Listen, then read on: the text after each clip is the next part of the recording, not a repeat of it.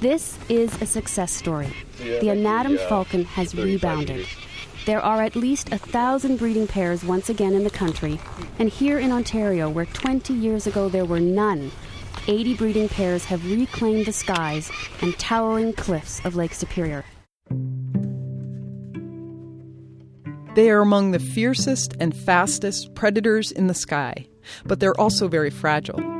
40 years ago, peregrine falcons were almost wiped out in North America and parts of Europe. Now they've come back, but is it too early to celebrate? You're listening to the Nature Stories podcast. I'm Samantha Brown. This podcast is curated by Atlantic Public Media in collaboration with the Nature Conservancy and the Public Radio Exchange. Each week, we bring you pieces about the intersection of people and place. Here's Cheetah of the Sky, produced by Kellie Hudson with the Canadian Broadcasting Corporation. They know we're coming, and they're not happy. Mr. and Mrs. P squawk their displeasure as we scramble up rugged cliffs on an island on Lake Superior. Hey, just take it real slow here. Brian Ratcliffe is in the lead. He's a biologist from Thunder Bay. He works on contract for the Ministry of Natural Resources. Just watch your watch your footing. He's lean and wiry, but even for him, this is tough slogging. Sure your footing. We use tree branches, roots, rock crevices, whatever we can grab for leverage and balance. The peregrine falcons continue to cry out in alarm as we climb higher and higher. That's the mom or the dad? Uh, probably both of them up there. Finally, about 25 minutes later, sweaty and thirsty, we reach a clearing at the top. I did it. Good stuff. The climb is worth it. It's an awesome view. Yeah, it's a beautiful view. The sun sparkles like diamonds off the blue, blue waters of Lake Superior, about 60 meters below. But we're not here to enjoy the scenery. Brian has a job to do to band some baby uh, peregrine falcons. Uh, yeah, give that a try. The bands will help identify and count returning birds next year. It's part of a recovery program for a bird that had disappeared from these rocky cliffs. Brian walks quickly to the edge where three guys are already hard at work, Ley line will drop lower. unraveling ropes, setting up lines and harnesses. You hold tension on there. Leo, Rod, and Frank are all experienced rock climbers, all experienced baby bird banders, all volunteers. Oh, we're good there. We're right above that rock. But that's going to be going down, right? Yeah. 40 years ago, the peregrine falcon was nearly extinct, not just from this area, but across Canada, the US, and parts of Europe. Their eggs made so brittle that few young hatched. The cause? DDT, a pesticide used globally that climbed its way to the top of the food chain, to the falcon, to its eggs. No, no, right where you are, it's going to be going down. Down here. So tension that. Yeah, so we got a slacken on the orange. Canada and many other countries banned the pesticide in the early 70s, and that paved the way for recovery programs to begin. The federal government here set up a breeding facility in Alberta.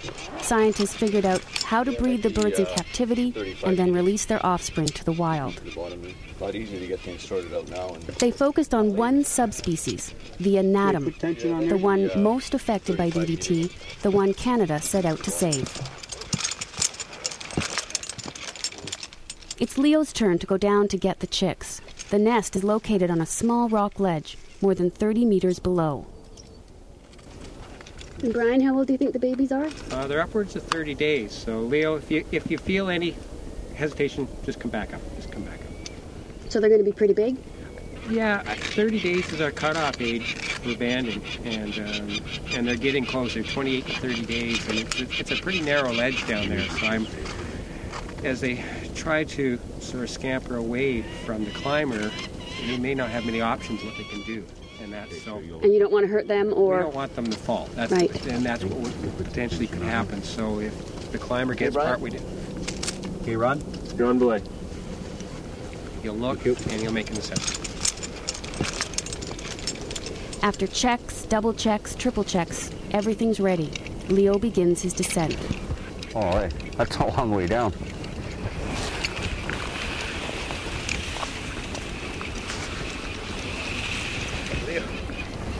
It's a longer way back up. Okay. A little more. Okay, transferring. A specially designed box with four separate compartments goes with him. He'll put the young birds in there to band them. Mom and Dad are frantic as he gets closer to the nest.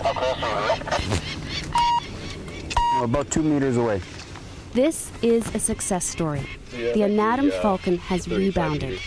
There are at least a thousand breeding pairs once again in the country, and here in Ontario, where 20 years ago there were none, 80 breeding pairs have reclaimed the skies and towering cliffs of Lake Superior Okay, I'm here right now. and the skyscrapers of downtown Toronto.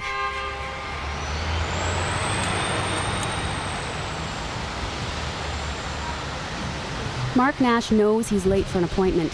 He rushes to meet me, extending his hand in greeting. Mark, I knew it was you. Hi. As you can see, I drive just a little truck, so trying to get down here is always a challenge. He's president of the Canadian Peregrine Foundation. It's a non-profit charitable organization dedicated to the restoration and recovery of some of Ontario's and Canada's endangered species, including obviously the peregrine falcon, hence the name. Sorry I'm so late, but Let's go in. Mark founded CPF more than 10 years ago after a peregrine falcon landed on the windowsill of his office building.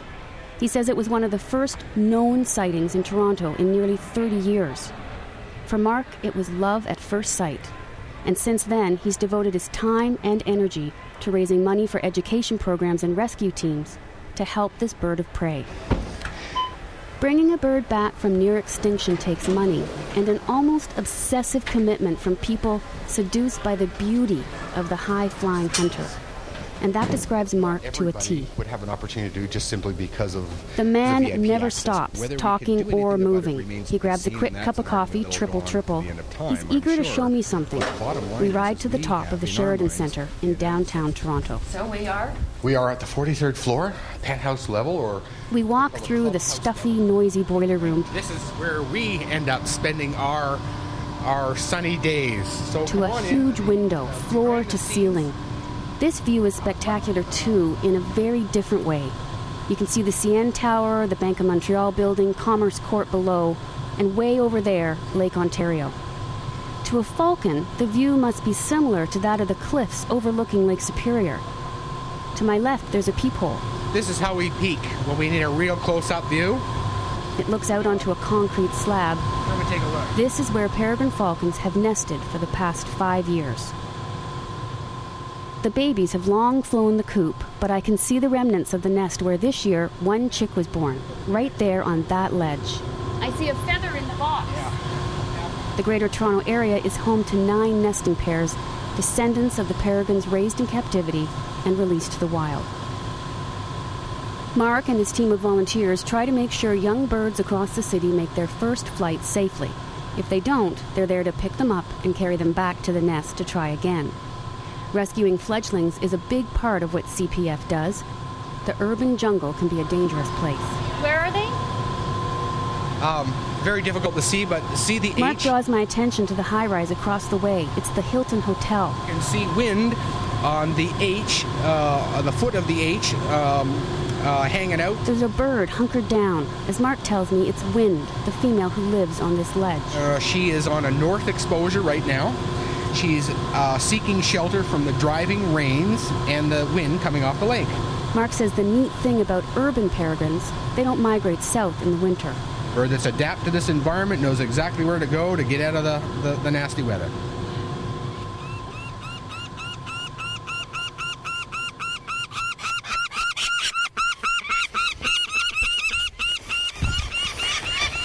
I'm doing good. I just got one more to go. Ah, you're doing good. Yeah.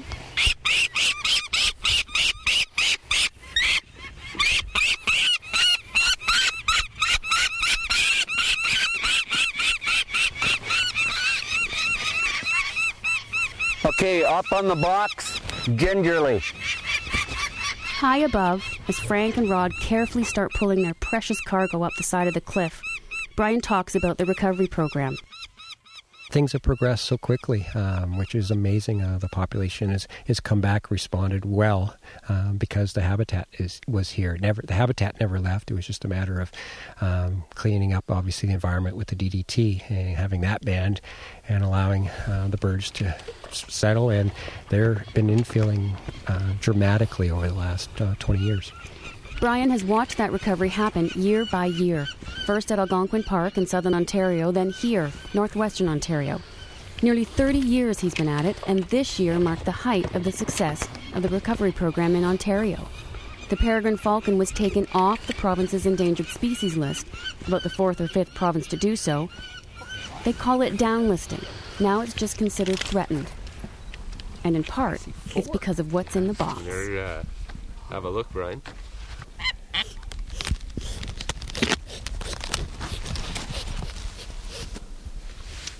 Oh boy. so what we have here is um, when we did the aerial survey here about two weeks ago, uh, we, were, able to see at least three chicks in the nest. They were small, they were downy, and we could see at least three heads. And as of today, we see there was actually four of them on the nest ledge, which was really nice. Um, It's a boy. You can tell by the size of the leg, Brian says. And man, does this little guy have a healthy set of lungs. He glares at Brian as if to say, How dare you? And then he bites his hand. Does that hurt? no. Oh. No, no. Oh, you got him? Yeah, it's got him there. That's good.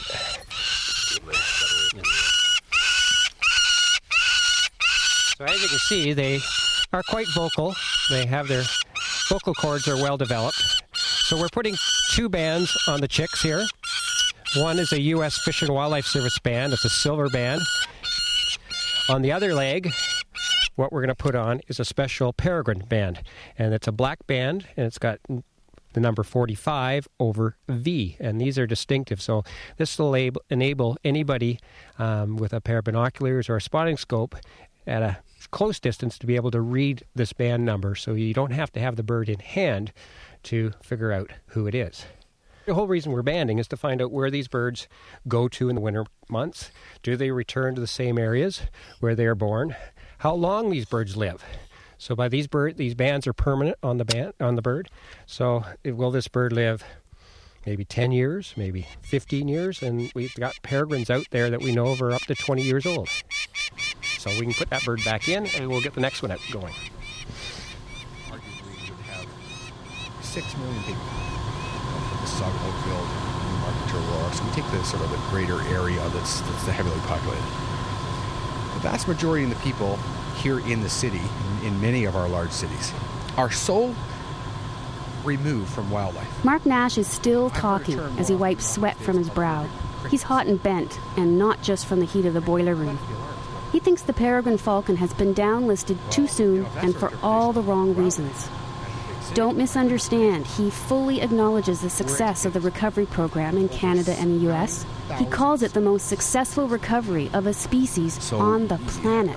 I always seem like I'm attacking, and I'm not attacking. My goodness gracious, our governments, federal and provincial, and and private organizations over this period of time hold off the almost the unthinkable. They saved, literally, they have saved a species from extinction. Well, you should be proud. We should all be proud as Canadians, and we should be proud of our governments and our wildlife resources because. You know, there are countries that have no interest in saving their human populations, let alone a bird. But But we dropped the ball. That's my point. We've dropped the ball. He says there still aren't enough birds. He'd like to see double the population.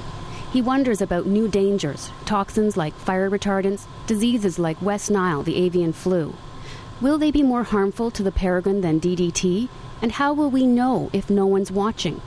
And that's what he's afraid of with downlisting that resources and attention will be taken away and no one will be there to count the peregrines. Oh, there are others that would tell you different. Oh, of course we're going to watch it. Sure, we're going to monitor it. Well, one of the biggest problems about monitoring this species is is accessing the very places to which it calls home. Its nest sites, Lake Superior, north. Uh, not exactly what you call hiking territory.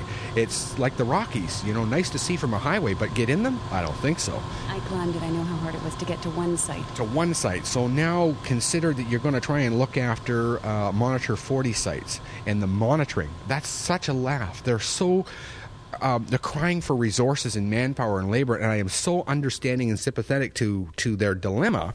But what I don't like is the nonsense that we're being fed from that dilemma. Oh, we're monitoring. Is that right? Well, how many fixed wings and helicopters? Mark pulls out a file to explain something else he's worried And, about. okay, something he calls hybridization, next day we saw crossbreeding. Kind of like putting a poodle with a chihuahua. The end result is still a dog, but it's no purebred. He wants to know have we saved the specific bird we set out to save? The anatum subspecies declared nearly extinct just 40 years ago. There's more than one subspecies of the peregrine falcon. The United States used peregrines from around the world, not just the anatum, in its recovery program. Mark points to Wind, the peregrine hanging out at the Hilton. He says she's from Ohio. She's a crossbreed, not an anatum. I ask him why does genetic purity matter? Isn't it okay just to have falcons back, peregrine falcons? Sure, I guess it is. But doesn't this seem like a bit of a fraud?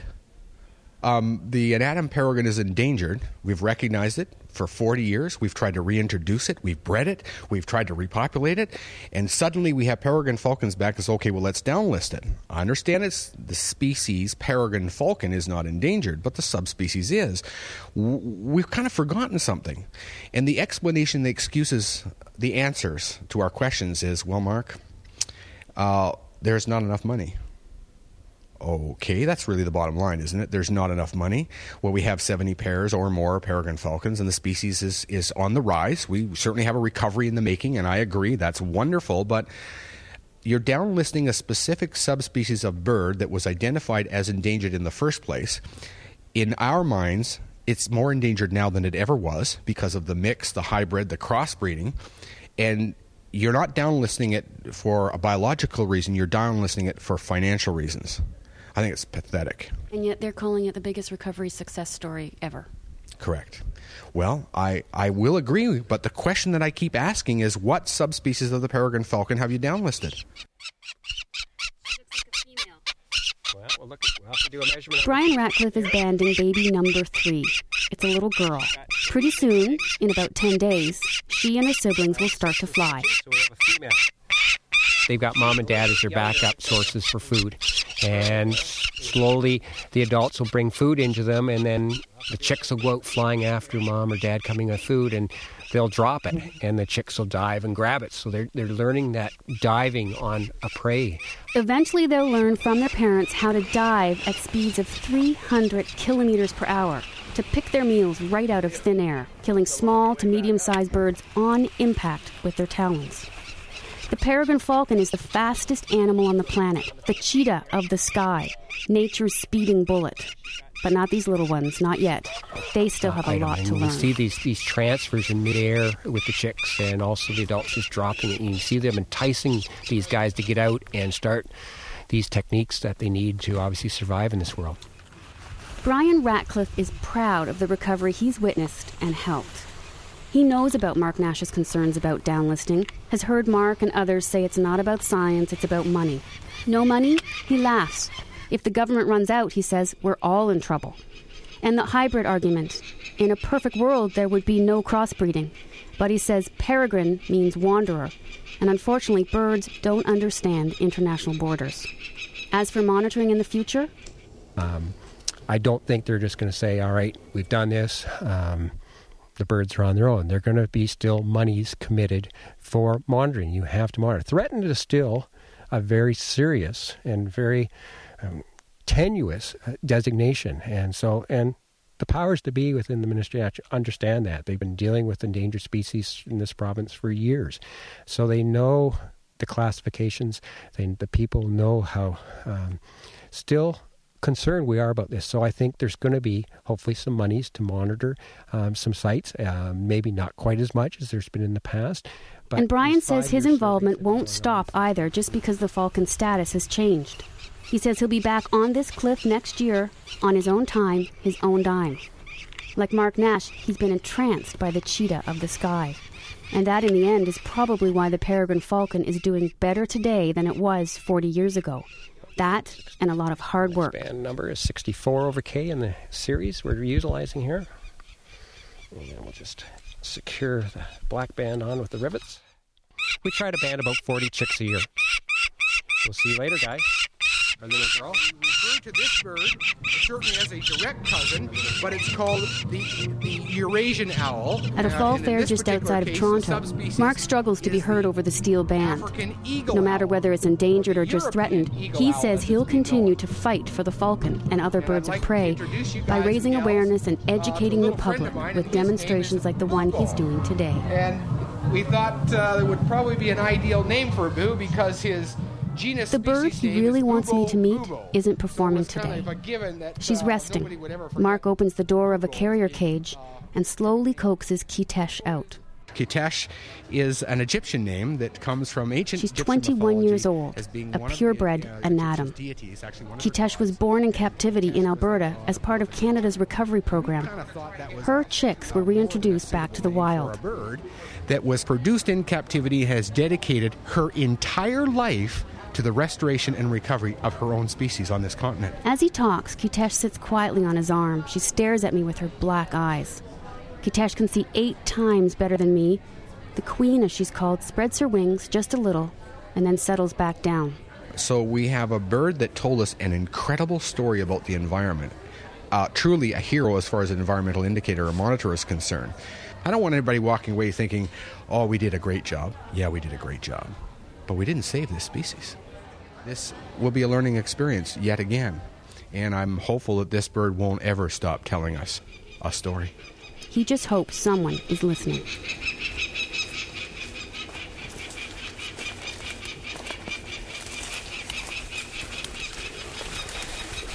Yep. This looks like a little male. He doesn't look like very big. Just looking at his body size. The banding is almost done. Frank holds the fourth chick for Brian and describes what it feels like. Uh, it's always a thrill. Uh, it's amazing how different they can be. They seem to have their own little personalities. Statistically, only one of these chicks will make it to his or her second birthday. At that point, the bird will find a mate for life. Peregrine falcons are monogamous, and together they'll start a family. As he wraps up, Brian reflects on his work and the dedication of others like him. Anybody working with any endangered species, um, your whole program and what you're trying to do is to get them off the list, and hopefully the population is is is building and is being more secure than obviously it was. Everything is looking good. Slowly, we're seeing the population recover everywhere across North America. It's great. it's a great story. So I guess we'll put them back in this little guy in. We'll send them back down to their nest, and we can get Leo off the ledge down there. He's just hanging out, enjoying the view, obviously, and collecting some prey remains. And we'll get in here and we'll get out and leave mom and dad and the kids alone here, so they can get back to their normal routine for a Saturday morning.